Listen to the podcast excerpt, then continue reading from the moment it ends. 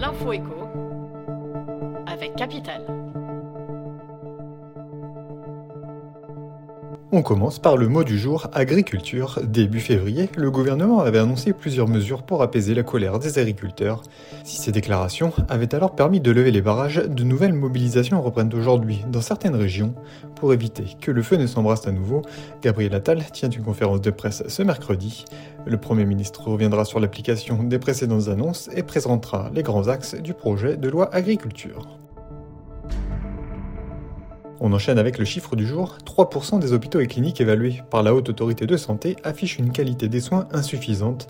Depuis 20 ans, l'organisme mesure le niveau de qualité de sécurité des soins dans tous les établissements de santé en France, publics ou privés.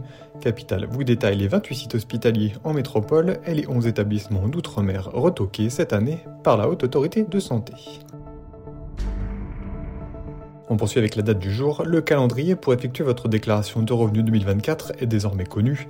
C'est à partir du 14 avril que vous pourrez déclarer vos revenus en ligne sur impogouv.fr, le site de l'administration fiscale.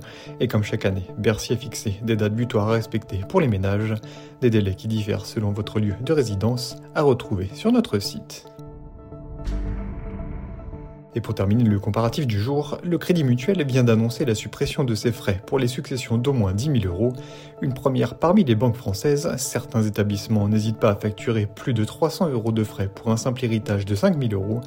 La facture peut ainsi varier du simple au quadruple et ce pour un même service.